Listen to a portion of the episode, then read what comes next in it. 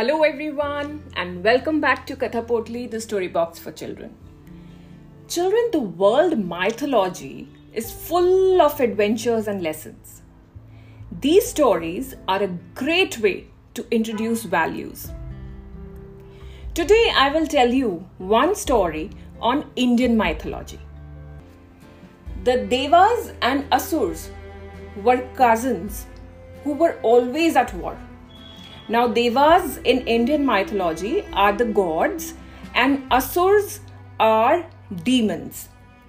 So, the gods and demons, which means the Devas and Asurs, were cousins, and they were always at war. The Devas ruled Devlok, which was the world above earth, and the Asurs lived in the world below the earth, called the Patal. The Asurs grew stronger after sunset, so the Asurs always used to attack their cousins at night. As the sun rose, the Devas grew stronger. They would be ready to attack the Asurs, but the Asuras would disappear. The Devas would search for them in heaven, earth, and below, but the Asurs could not be found anywhere. At last, the Devas saw the Asuras' footprints leading to the ocean. Indra, the lord of the Devas, shouted, They are hiding in the ocean. Vayu, the wind god, shook in excitement. Yes, let's get them.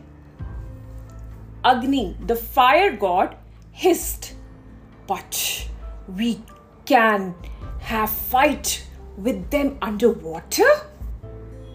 Indra looked around.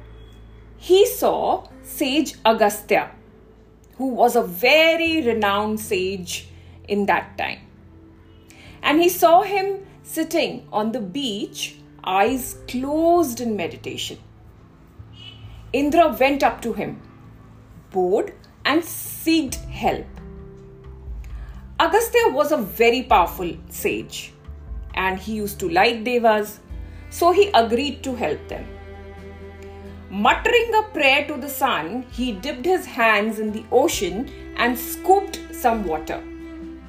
Lo, the next moment, all the water of the ocean was drawn into his palms, and the sage drank it all in one gulp.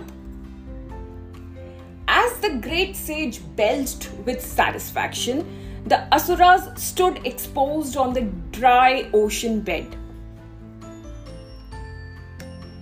The Devas pounced on them. Badly beaten, the Asuras fled from the battle. The Devas roared in triumph. Seeing his cousins running away, Indra thought they would not trouble the Devas again. He thanked sage Agastya and said, Sage, our job is done. You can now return the water to the ocean bed. Agastya frowned. Lord Indra, I have drunk and digested all the water with my powers. How can I put it back? Indra felt very bad. Without the oceans, all beings on, on earth would suffer. Agastya then thought for a while and said, only one river can fill this empty space. And we must wait for Ganga to come down to earth. And children thus began the era of the famous river Ganga or Ganges.